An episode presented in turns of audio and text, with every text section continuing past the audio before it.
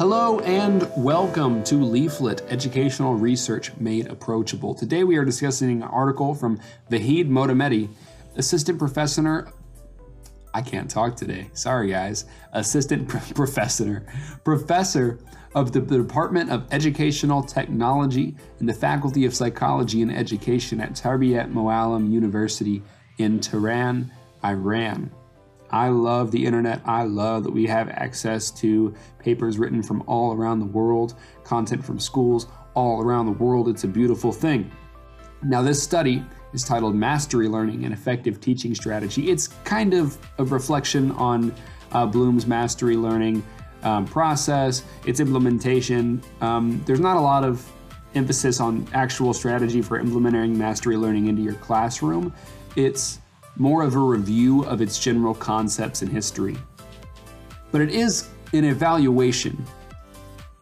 Instructional methods based on the mastery learning philosophy require each student to master a certain level of performance before progressing to the following unit of study. The achievement of these levels becomes the constant factor in the classroom, while time spent in each unit varies on an individual basis.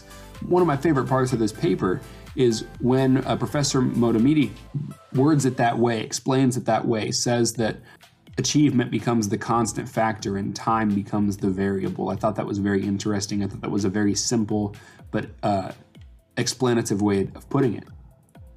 Now, independent study is emphasized in mastery learning, and the educator primarily takes the role of small group study facilitator and one on one tutor, outside of presenting the material initially and potentially reteaching it if necessary.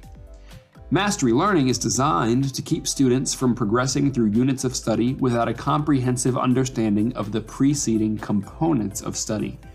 For example, one cannot be expected to thrive in an algebra class without first developing a proper, deeply ingrained understanding of arithmetic. One cannot be expected to evaluate and analyze poems without first becoming familiar with the various types of poems they might be looking for. It's just not possible. The technological progress of the past several decades, which is very exciting, has allowed achievement based independent study, the most efficient model for mastery learning, to thrive. When every student has access to information and engaging content on the internet, though my preference is that the educator in such a classroom create this content him or herself, students are able to be much more productive in the classroom than previously thought possible. Now, I recently observed in a special ed elementary classroom.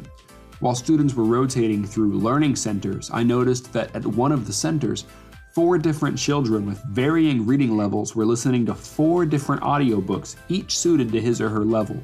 This would simply not be possible without the philosophy of mastery learning and the technology of the modern classroom coming together. Like I said, I love the global world of information, and I'm quite fond of mastery learning as a model as well. What are your thoughts on mastery learning? Let us know in the comments wherever you can comment. If you would like to read this paper, there will be a link in the description wherever that is.